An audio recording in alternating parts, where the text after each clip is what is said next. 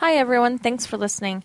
Before you listen to this episode, I just want to let you know that we will be discussing heavy themes of violence and sexuality. So if you have little ones in the room, I would suggest that you listen to this privately at a different time because there are some strong themes running through this podcast. Thanks and enjoy the episode. One, two, three, go.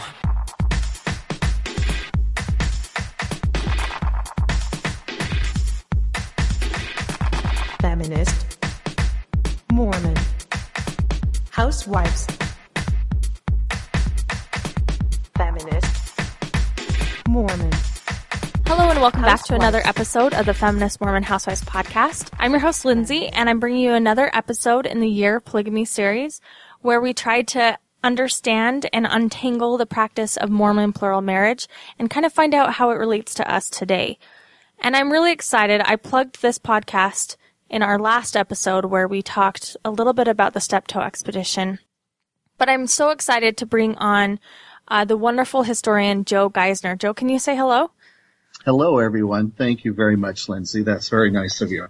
Oh, thank you. I I just should say that if I were a drug addict and history is my drug, you, you've been my dealer these past few weeks. You've been feeding me some great, great stuff. Oh, you're good. Um, can you tell us about yourself? Tell us what your interest in this topic is. Well, do you want me to just be more general about Mormon history first and then specifically on this or? Sure. Tell us tell us about just your involvement with Mormon history in general. Yeah, I um, was actually quite lucky. When I was uh, 17 years old, my mom and my sister and myself went on a trip to do genealogy. And uh, her grandfather, I'm sorry, my grandfather, uh, lived in Wisconsin, and my grandmother was actually born in Wisconsin. So we made the whole trip back to Minnesota, Wisconsin to see family. And on our way back, we stopped and spent about a week in Salt Lake. And I did all the typical uh, tour, history tour things. Uh, went to the Beehive House, Temple Square. Uh, the museum used to actually be next to the tabernacle when I was a teenager, and uh, went through that. Um, just went every, you know, walked all around, uh, and I happened to go into the church office building, uh, the big building, and I was standing there looking at a directory for the historian's office. And it had a list of Leonard and then all the other people that worked for him. And Ron Walker, who was quite young at the time because I was only 17, walked up to me and said, can I help you? And I, being a smart aleck 17 year old kid, I said, sure, I'd like to talk to the church historian. And he said, he said, uh, I think I can work that out for you. So, uh, we went upstairs to the, the historian's office and Leonard's secretary was there at the desk and I'm not sure who that was at the time, but Ron said, uh, this young man would like to speak with Brother Arrington. Is that possible? And she said, I think it's possible. So she rings into Leonard's office and says, uh, there's a young man here who would like to speak with you. And, uh, Leonard invited me in, sat me down, and, you know, at the time it felt like an hour. I don't know if it was 50, it was longer than 15 minutes. It had to have been a half hour. It, ha- it maybe it was an entire hour, but the man was amazing. He was gracious. He was kind. He listened to me. He pulled books off of his shelf. Um, I, I was asking, I remember one of the things I asked him was what he thought of Joseph Fielding Smith's Essentials in Church History. Wow. And should I, and should I read it? And he said, no, we have something better. He was again very gracious, didn't say the things he should have said probably, but he said, no, we have something better. And he pulled off the shelf Story of the Latter day Saints and handed it to me and let me look at it. And then I handed it back to him. So as soon as I got home, I told, uh, or actually maybe as soon as I got back at the motel room, I told my mom all about it. So for that Christmas, um, because my birthday had already passed. For that Christmas, I got uh, Story of the Latter Day Saints as my Christmas present. Oh. I love that story. That's great. Yeah. 17 Yeah, he- years old. He was a, an, an amazing person. I, I I was lucky enough to uh, get to visit with him quite a bit. He would always attend Sunstone there in Salt Lake, and so I would get to visit with him quite a few times before he passed away. So, so you obviously had a desire to study history at a young age, and So then on my mission, um, instead of eating, I bought books and would ship these big, huge boxes of books home. where did you Back- serve? Pardon? Where did you serve? Uh, it was the Colorado Denver mission. Oh, okay. Yeah, yeah, it was huge. We covered uh, pretty much the entire state. We covered up into Cheyenne and Laramie, Wyoming. Uh, so we covered main, the main population area of Wyoming. We covered a third of Nebraska, a quarter of Kansas, and down into even New Mexico. Um, on the eastern or western, I think it's western side of New Mexico. I never went down there, so, but I did serve out in Kansas. Uh, but anyway, back then, the, each ward, uh, we had, there were 70s, uh, local 70s. And so, and each ward had these, and in at least each stake, and sometimes even wards, had what were called 70s bookstores. So, um, and they gave great deals to us missionaries. Um, you know, they basically sold us the, they turned around and sold us the book for what it cost. I think I bought History of the Church, the seven volume set of History of the Church for like ten dollars a vol. No, no, it was I think five dollars a volume. So I paid like thirty five dollars for the entire set. Um, and and so I was just buying all this stuff and devouring it, and uh, so I did that, and then got off, got home off my mission, went back to BYU, um, started reading in special collections, started reading dialogue, and down in the reading room started reading Sunstone. Uh, graduated from BYU, came home, well, got married, came home, um, and then continued. Uh, and I was really good friends with some of the main people. Matter of fact, one of them was my Sunday school teacher, uh, Lynn Whitesides. At the time, she was Lynn Kanavel. Yeah, we just Um, had her on a few weeks ago. Oh, great. Well, she was my Sunday school teacher when I was a teenager. Oh, fun. And so I had that connection with Sunstone. So I was always there in the office when I'd make my yearly trips out to Utah after, after BYU and, um, get the latest gossip and the latest papers that were circulating and met all kind, you know, great, amazing people from Mike Quinn, Mike, like I said, Leonard, Mike Marquardt, um, and, uh, all the dialogue people and um, so I just kept re- and and I really got into the New Mormon history, and so I read everything in the New Mormon history. Uh, and I was buying books. I I have tried to buy everything in the New Mormon history genre, then along with um, whatever I could afford from 19th century Mormonism, which uh, is not cheap. It's usually very expensive to find stuff there. So trying to be on a budget, you, you pick and choose what treasures you can find.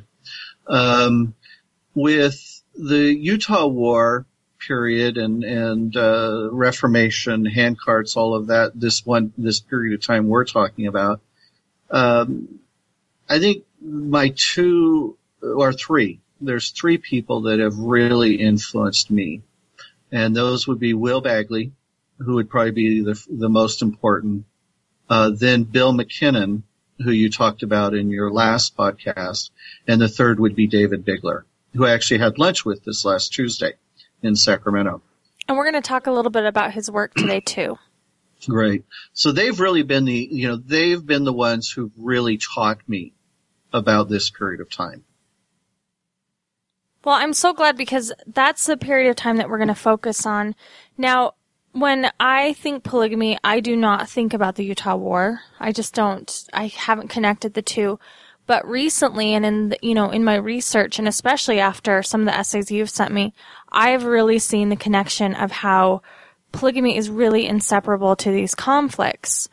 And I want to talk about the Utah War now. Something that you should know is I've I've often called it Johnston's Army. And do you want to talk about calling it Johnston's Army for a second? Sure, sure. Um, and that's you know that's a real common thing for uh, for us Mormons to do. I and I I particularly like what Bill MacKinnon uh, wrote in At Swords Point. This it's it's real short. He said over the centuries, Mormons and Utahns have tended to dub the federal side Johnston's Army, a u- ubiquitous label, but one peculiar to Utah. As I see it, Johnston's Army tends to trivialize, if not ridicule, the campaign, and so I have avoided it except in quotations. The U.S. Army and many military historians prefer Utah Expedition. Yeah, because we've called it Johnston's Army, Buchanan's Blunder, and these are all Mormon centric terms. Exactly. That's correct. Um, you know, as I, somebody, actually a mutual friend of ours was doing a review on a book and I don't remember even the title. It's a, I don't remember anything about the book actually, but, uh, the author, and it's a brand new book, at, least 2013 publication date. And throughout the book, I guess the authors or author, uh, continually calls the Utah expedition Johnston's army. And, and really they're the U.S. Army. And, and so people were being critical of him in his review of why he was being critical about calling it Johnston's army. And I said to him, I said, well, you, what you need to have as your response to those people is, would we want people calling the Mormon battalion Brigham's army or Brigham's blunder or whatever, you know. I mean, my wife's, she has three ancestors that are in the Mormon Battalion. I have multiple books on the Mormon Battalion. It's been one of my hobbies to collect anything on the Mormon Battalion. And we're proud. I mean, I've taught my children to be proud of their ancestors who were in the Mormon Battalion. I would never think of calling them a derogatory term. And so again, calling the U.S. Army, uh, Johnston's Army is a derogatory term. There's no way around it. Yeah, speaking we- of Sunstone, I'm actually going to be on a panel with Will Bagley and Todd Compton reviewing Todd Compton's book, A Frontier Life. And the premise of my critique is going to be about how we talk about indigenous people and women. And so I definitely appreciate and understand um, how terms matter and how the way that we talk about things from perspectives matter. And a lot of Mormon history, unfortunately, comes from the white European per- perception and especially Utah history, at least when I was growing up in Utah, comes from the Mormon perception and perspective. So I think that's really helpful when we start. Um, let, let's start, let's start before the Utah expedition. Do you want to kind of set the scene for us? In the series, we've been talking about the Saints arriving in Utah and sort of their announcement of plural marriage, the growing tensions with the government.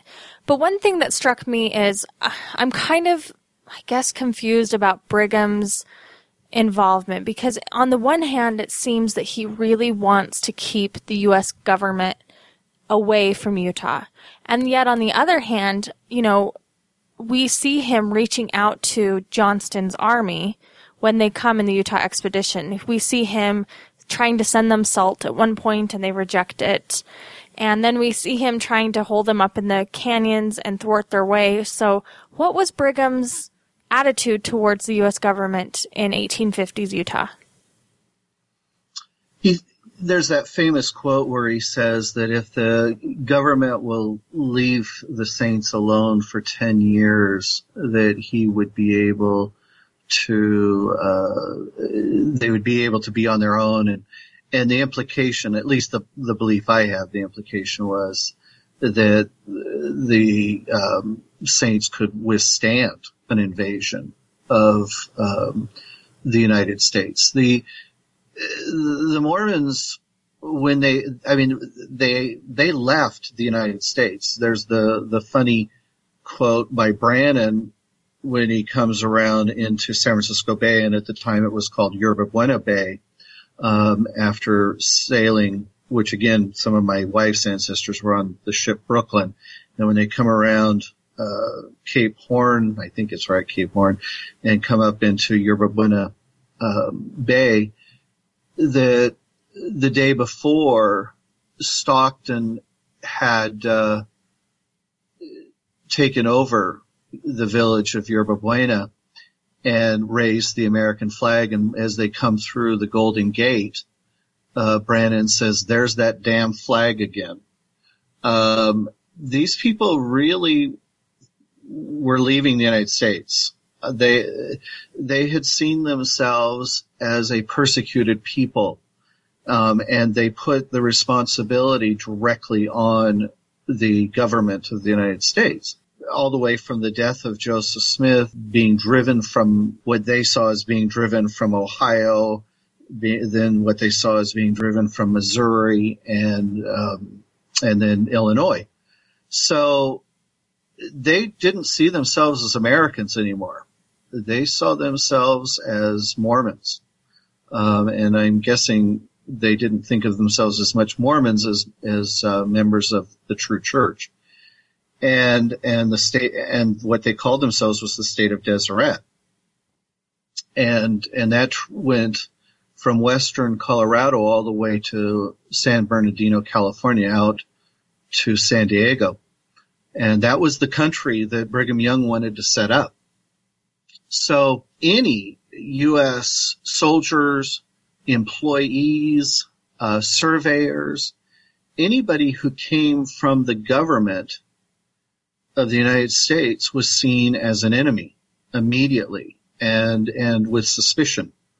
Um, Brigham had spies everywhere, and as you talked about in your previous podcast, uh, the um, Mowry talks about that that you know he can't get together with uh, his uh, lover, um, Brigham Young's daughter-in-law, because there's spies everywhere. Well, he wasn't exaggerating. There were spies everywhere, and and Young had spies all the way in Washington D.C.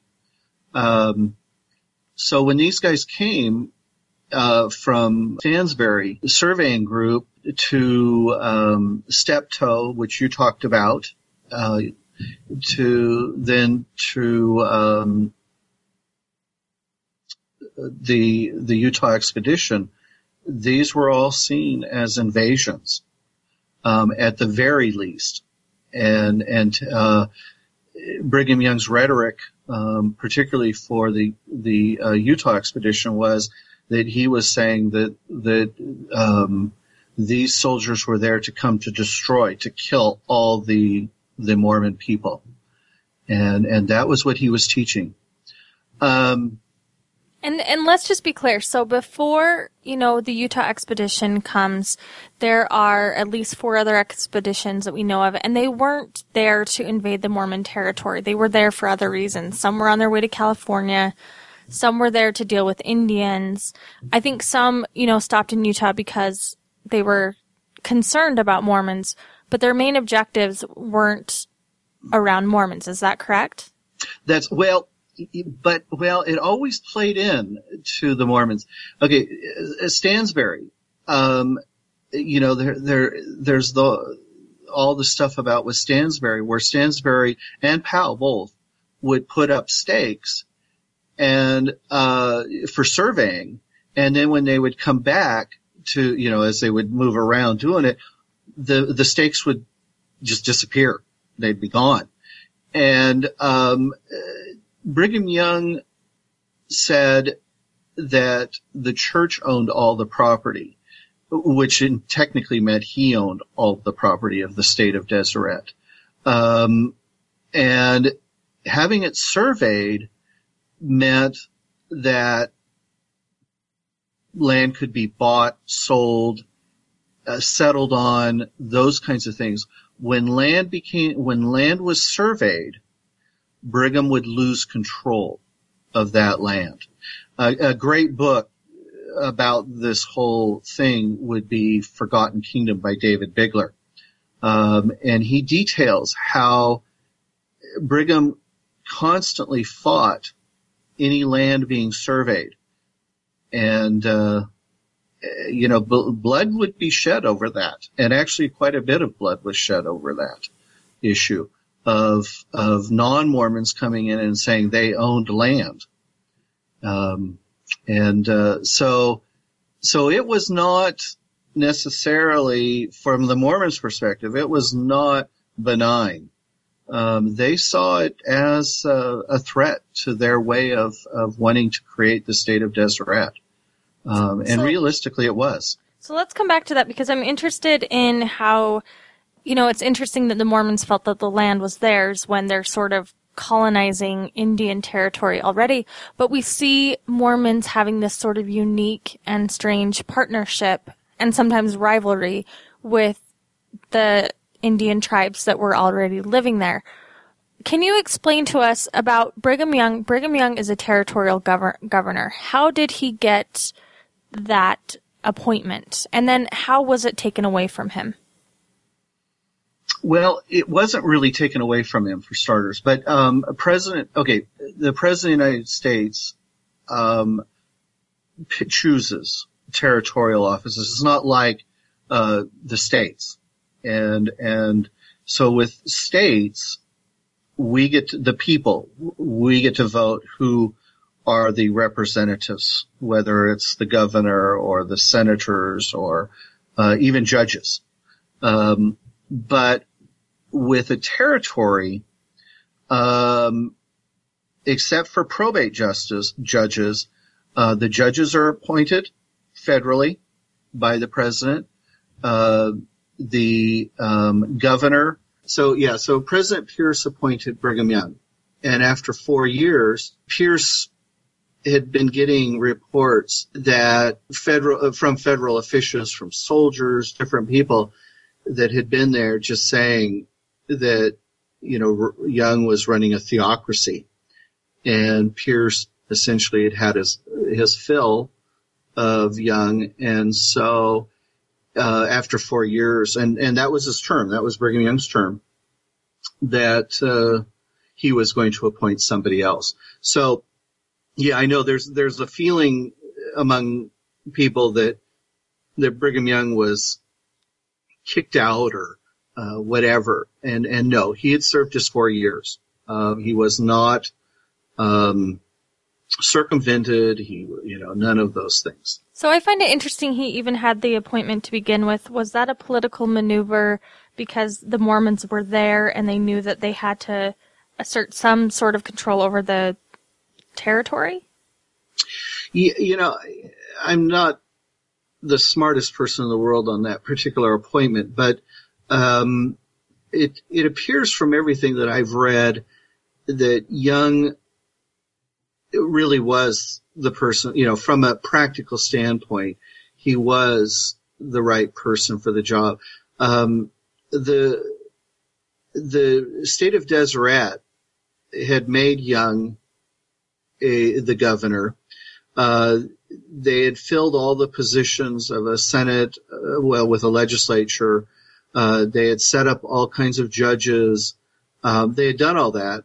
So when they um, they had set up the shadow government and they had set up all the different positions, and when they sent their petition to be a state, they the numbers that they were showing were inflated numbers. Um, they padded their numbers, and they were using all kinds of dead people's names and relatives, and and I think they even made up some names. And uh, and it, when with the petition to become a state, they basically said, "Oh, and by the way, if you won't let us be a state, then I guess we'll be a territory. But make sure that you put all of us in our positions." And Pierce threw all those names out except for Young.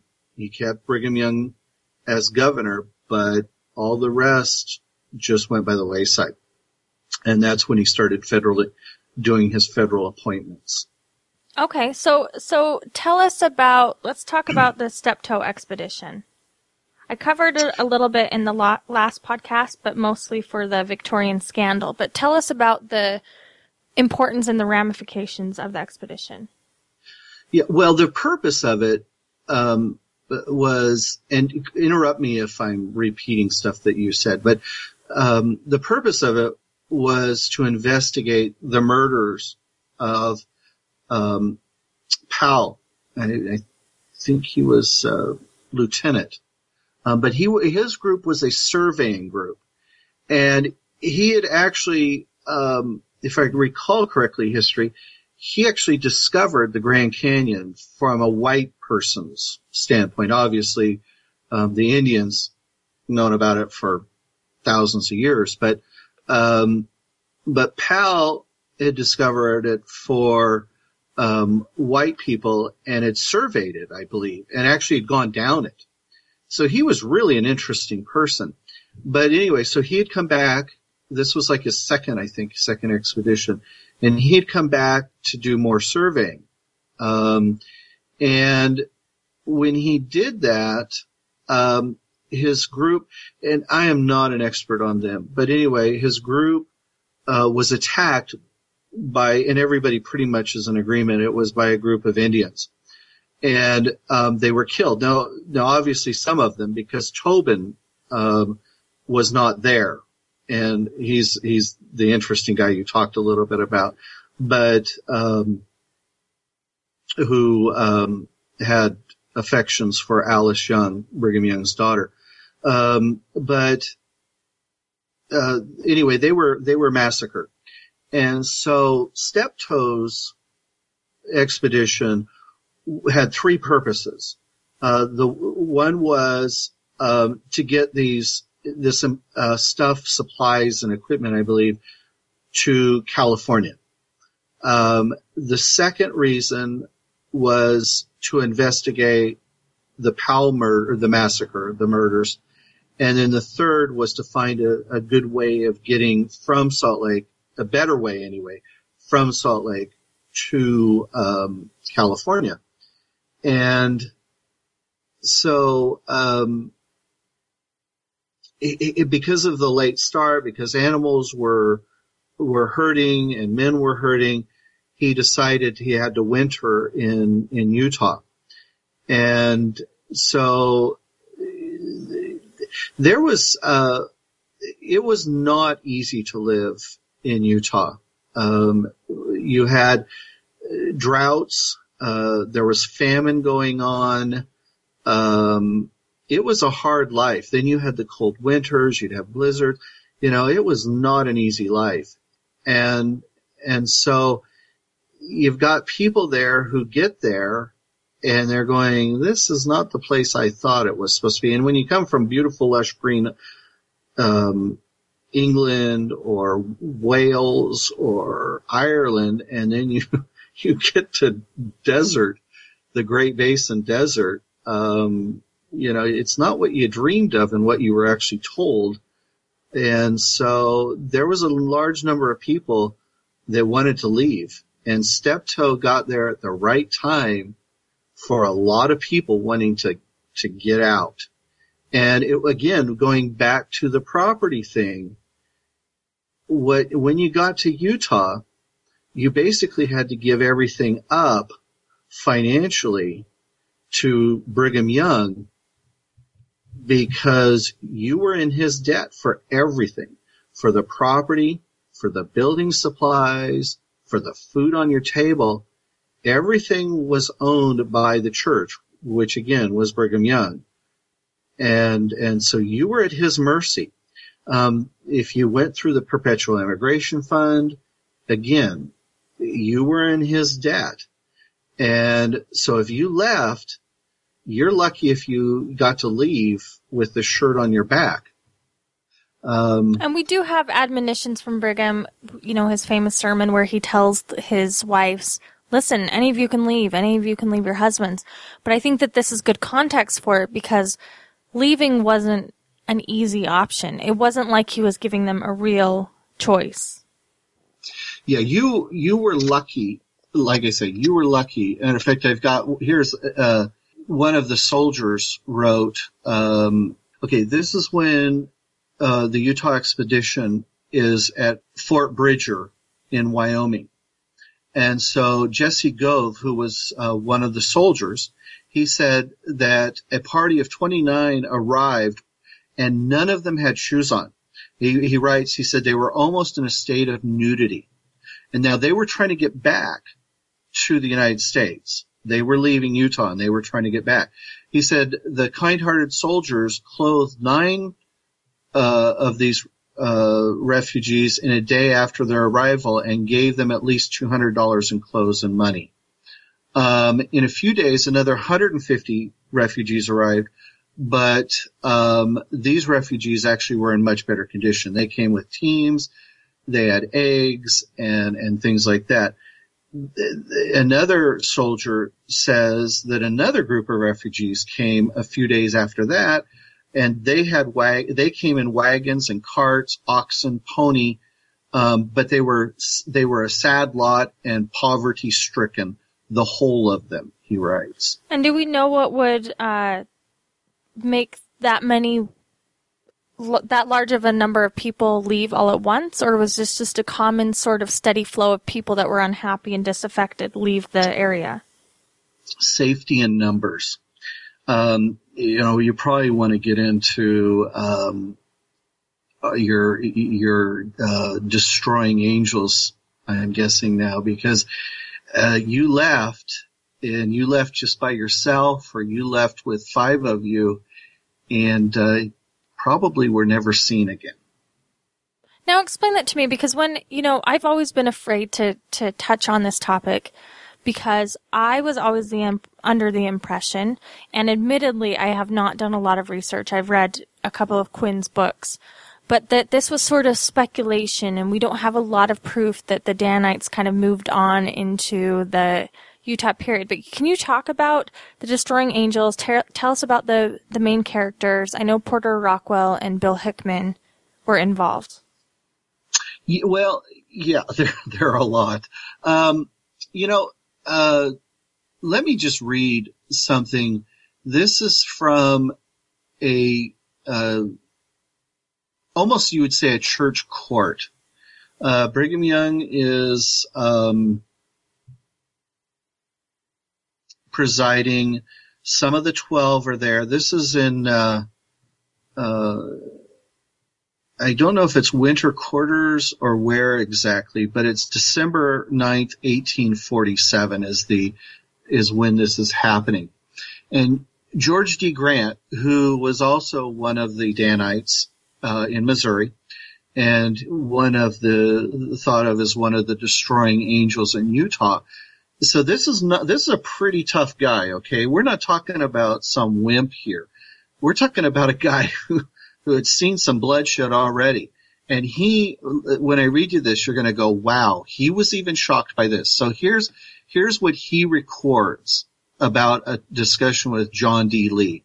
He says, Brother John D. Lee said to me that Brigham told him if he would give up Emmeline, and it's Emmeline Free, who actually became Brigham Young's favorite wife for like 15 years or 20 years. She was, she was his, probably his favorite wife for the longest period. Anyway, so Brigham said that if Lee would give up, because Lee had, was going to marry, um, the two sisters, Emmeline and I can't remember her sister's name, maybe Emily.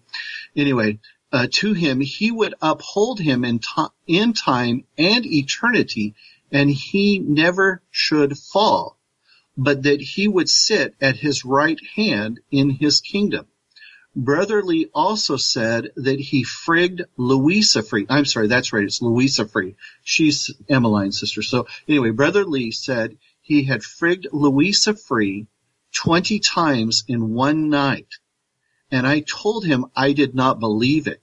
He called God and angels to witness that he told the truth. I then told him he was a bigger fool than I thought he was if he would allow his arse to run away with his head. He said he believed he had the devil in him, for he could not get satisfied. He went home from here after frigging so often and frigged all the women he had in his house. Also told him, the names crossed out, me that Emmeline Woolsey was a dirty little strumpet, and if she went to St. Louis or St. Joseph where her brother was, that she would allow everybody to frig her, and he would not take care, take her when she came back. This is the kind of men that Brigham Young associated with. Uh, in the new Council of 50 book that's coming out, there's an entry from John D. Lee's journal in a meeting in early Utah. This is territorial, state of, state of Deseret kind of stuff, okay? So on June 26, 1849, this is um, from Lee's diary. At nine, agreeable to adjournment, the Council of Fifty convened. The first business before House was the case of Ira E. West. The council all agreed that he had forfeited his head, but the difficulty was how he should be disposed of.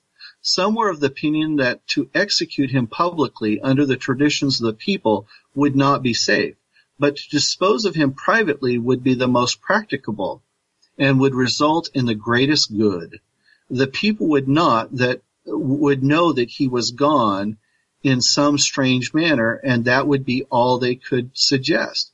But fear would take hold of them, and they would tremble for fear in, and it would be their next time. So as the meeting wore on, uh, they then said, well, you know, maybe we shouldn't go this far. Maybe we should actually set up a, um, a real jury system and, and real judge system and, and then we try them and then execute them. And, uh, but Brigham Young at the end of it says, well, you know, let's get back to Ira West. He goes, um, you know, if he, if he does, if he just happens to lose his head, he says, I'll forgive his debt then. and, and, uh, um, Juanita Brooks in her humor in, in her source note on that or her end note is that it's up to the reader to guess what Brigham Young wanted to do. So these were the kind of guys that uh, set up.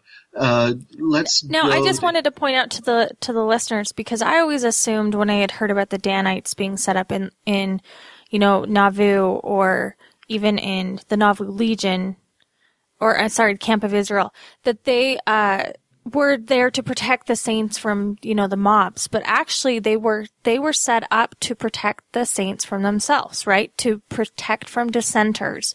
And there's the famous you know they called them the whistling elders. They would sit out on the porch and they would whistle a tune and flash their bowie blades while, while they would whittle as a threat to anyone that you know was you know in at risk of apostasy. And so what you're talking about in the Council of 50 Minutes, and this is why, you know, people speculate that they've been secret for so long, is because there's talk of this group, the Danites, sort of moving on to Utah, because a lot of these characters moved on to Utah and kept those attitudes that it was their job in building up the kingdom to protect the saints from dissenters. And we have stories from Quinn about, you know, skulls being found on mountaintops, almost sacrificially killed, and those kind of stories, right? Right. That's right. Um, you know, it, just a point, um, or a comment that, um, the Danites are a Missouri thing. And by the time they got to Nauvoo and set up, there were no more Danites. The Danites were gone at that point. Um, in the sense that they no longer called themselves. They had something way better Okay, they what, had what the Nauvoo Legion. And the Nauvoo Legion was under the city uh, charter. And they didn't need Danites anymore. The police force, and they also had the Nauvoo High Council, or High, the Nauvoo City Council, which created the police force. So they had something way better than Danites. They actually um, had Pardon? uh, they actually had the law behind them this time, is what you're saying. Right. They had some legality. Now in Missouri, Missouri is interesting because they did have Danites in Missouri and they did have the, uh, militia. Um, so they actually did have a state militia and there, there was overlap obviously between the two. And so in that way, it's sort of hard to know who's doing what too. Cause like at the, and I'm, you know, this is going way off, but at the Battle of Crook, Crooked River, um, they were technically a state militia killing another, they were killing another state militia. And that's why it was treasonous what they did. So, um, yeah, uh, yeah. Okay, well, sorry, I didn't mean to get off on that. I just wanted to, you know, in my mind, again, someone who has not researched this, I always assumed that that the destroying angels were an offshoot of the Danites, so that's helpful. So, how did the destroying angels? Let's talk. Let's go back into the Utah period. We Yeah. know that Brigham he had legal he had legal control, but he also had this sort of secret police. Is that too strong of a term for what these men were doing? Oh, they no, they were definitely a secret police.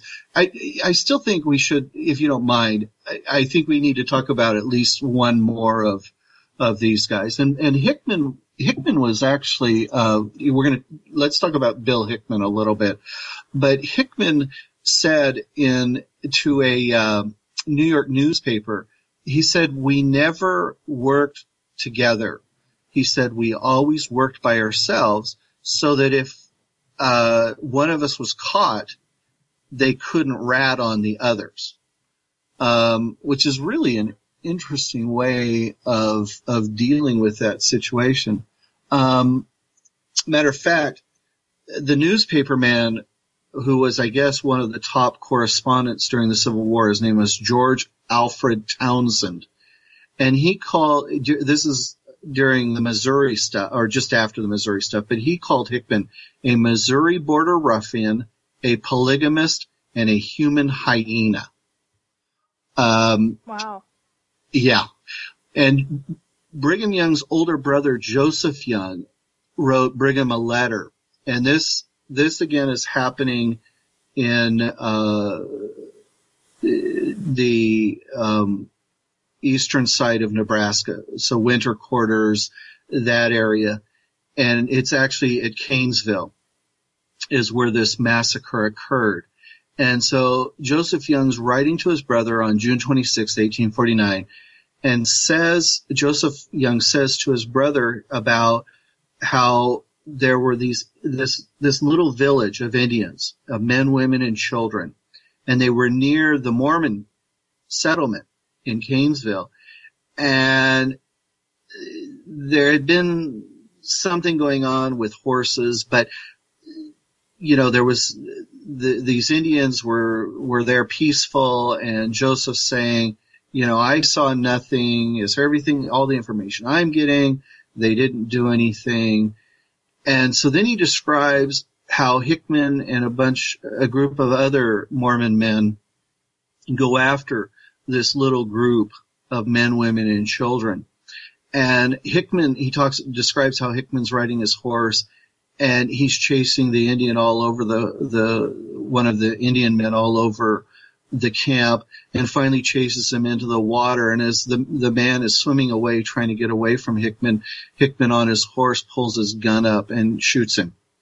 And, uh, as the Indian is, finally works his way out of the water, he, uh, crawls back towards the, his little camp and there dies. Um, and, and then, you know, Hickman's doing this multiple times to multiple men and along with the other Moors. It's, it's not just Hickman, but, but the other. And so Young, uh, Joseph Young then writes to his brother at the end of the letter, he says this, he says, brother Jones and Thomas Butterfield buried him thus, meaning the Indian who died right next to uh, where they were standing. And by the way, these two guys went and had lunch while this poor Indian was leaning up against a fence rail and bled to death and died. So those two guys aren't much, but anyway, they buried the Indian. He says, I have given you as briefly as possible the history of this bloody fray. It reminds me of the tragic scene at Haun's Mill. Not as extensive, but equally as great an outrage on the principles of humanity. And every person in this country should blush for humanity's sake. According to its magnitude from the, from the foregoing, it appears that the outrage was unprovoked on the part of the Indians and without counsel or pretext for such cruelty. William Hickman is a cold-blooded murderer. And as such, he stands before every tribunal of justice in heaven and on earth. And when the judge of all the men on earth makes inquisition for innocent blood, it will be found dripping from the hands of William Hickman. Now remember, this letter is written in 1849. For the next 20 years or so, Hickman has free access to Brigham Young. He can walk into Brigham Young's office anytime he wants. He gets letters from Brigham Young of appointments. He gets letters of of telling people whenever Hickman's going around to make sure that people do give Hickman whatever he needs to get stuff done. Young knew that this man was a cold-blooded murderer, his own brother. And, and Joseph Young, I've always felt was a good, decent person.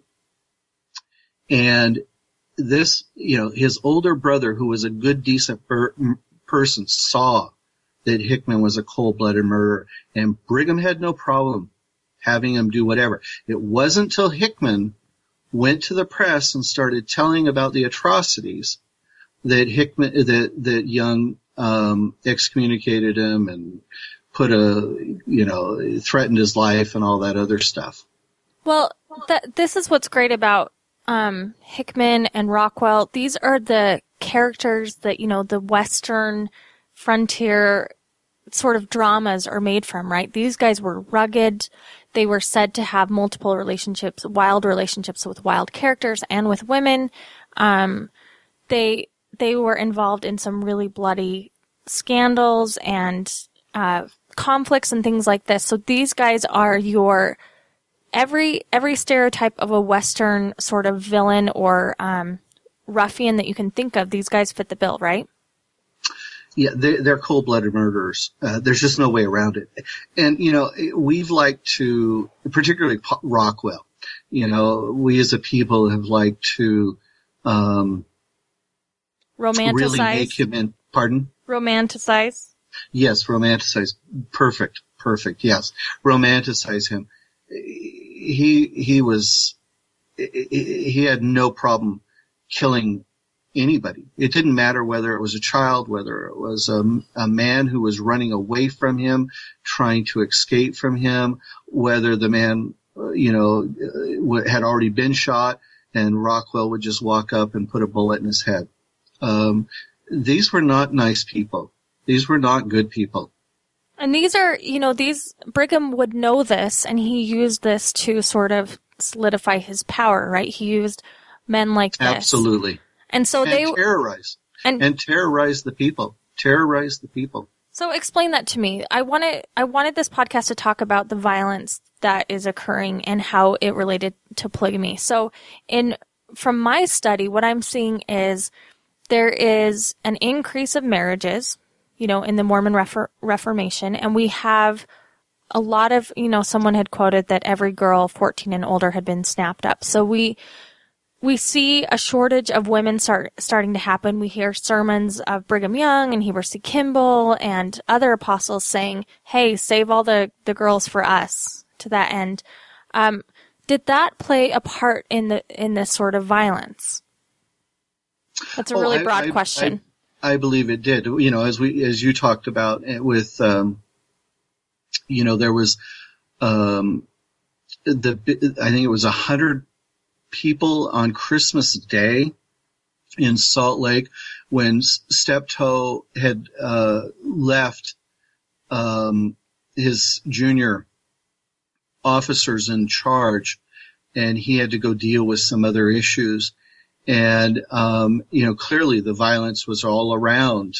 Uh, the interaction between the soldiers and uh, the um, uh, and the the women, um, and you know you go back to John. I mean, yeah, the violence and and and how the the men really needed women being brought in. They didn't need women leaving. And when a hundred women left with Steptoe, uh, and to get to California, that was a, a huge loss, particularly when, you know, there's only, I don't remember, maybe 20,000 people in all of the, the, the Utah settlements. And, you know, you've got a, a huge number of women leaving at these different intervals. Um, it, it really, uh, put a strain on, on these guys wanting to have more than one wife. And you're right. You're absolutely right about, uh, Wilford Woodruff writing, writing that letter, um, saying that, yeah, there was, uh, they couldn't, you know, there was no young women to find to marry, um, under the, except under the age of 14. You know, that's, uh, the, the, and they were marrying girls as young as, uh, 11 years old during that time. Well, and Um, and you know, from from an average Mormon man's perspective of that time, it's like you said. So there's a shortage of girls, and and two episodes ago, I talked about the rhetoric that was starting to ramp up about how if you wanted to preside at all, if you had any sort of political or uh, spiritual or religious aspirations at all, or if you just wanted to provide better for your family, polygamy was a really good route to do that because they really tied presiding with polygamy and they wouldn't give you a priesthood office to preside over another polygamist unless you were a polygamist. So it really put a lot of these men in a bind. There's a shortage of women. Women are unhappy and women are leaving. So when the soldiers come, this is a huge issue, right? Oh, definitely. And, and women, uh, you know, I, from everything that I've read, women weren't enthusiastic as you, um, in your podcast about, uh, women in private not being pleased with polygamy. Um, that was pretty general. I get the feeling as I read. I, I don't find a lot of women being enthusiastic. Now, there were, there were some, there were some, and you know, I shouldn't say none, but, but there were, uh, uh, some women, but I would suggest that, that the vast majority, uh, were not particularly enthusiastic about. They were faithful. They, they were women who believed in Mormonism. They had given up family members. Uh, they had, you know, um, a woman who's, who was Brigham Young's last wife. Her name is Hannah Tapfield King Young after she married Brigham Young.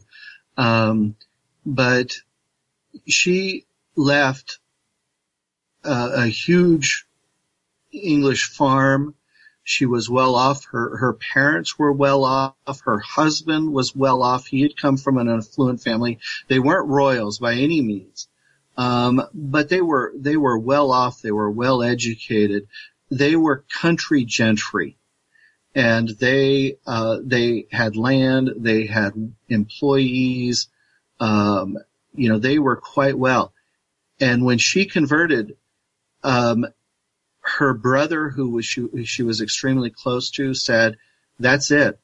Um, I have nothing to do with you." And oh, and they were members of the of the Church of England, obviously, and so you know they were they had social standing, all of that. And he said, "That's it. I'm I'm not going to have anything to do with you." Again, and they, as far as we know, they never spoke again. You know, even writing, they never even wrote letters back and forth. Um, her parents, her mother died shortly after she converted and, and the family lore is that she died of a broken heart of her daughter converting to Mormonism. Um, her father, she had no contact with her father again. Her husband didn't join until the Reformation, um, gave up everything, gave up his family and came, uh, to Zion and, um, he ultimately lost his wife. And, but, but my point is though, these women also gave up everything in that way.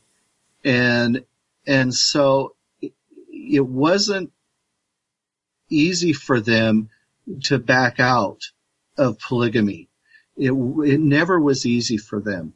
Um, and, and then being in the West, um, and being, you know, susceptible to everything that's going on in the West, uh, um, creates a real dependency for these women to be able to, to be able to survive. And, and so for them to have somebody to build a house, um, Vienna Jaques, who was one of Joseph Smith's plural wives. Did you do a podcast on Vienna Jaques? No, not yet. Okay. Well, Vienna Jaques, um, gave up a social standing in Boston. Um, she had money. I mean, she had everything.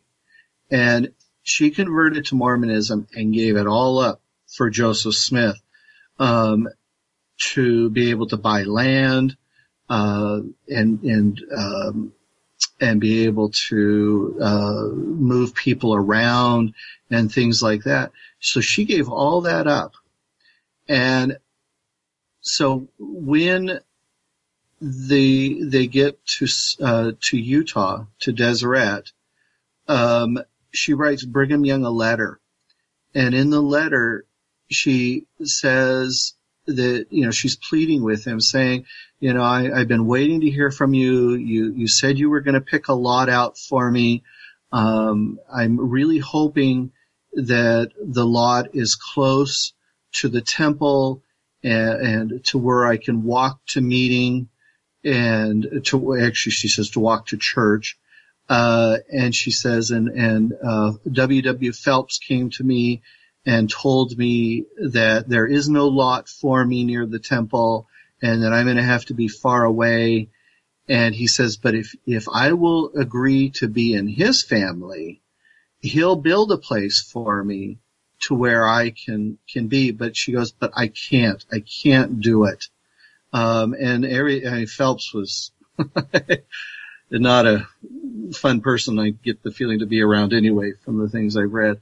Um, and, and she says, she says, uh, and then so I approached Marianne, who was Brigham's, uh, second wife, but first wife in the, the pecking order because his first wife had died. Um, This is Mary Ann Angell, right? Right. And so, um, he, she, Vienna Jaques says, so, you know, I came to Marianne and she rebuffed me because, you know, you, because you have no money and no, no way to help me. And so I, I have no place to live.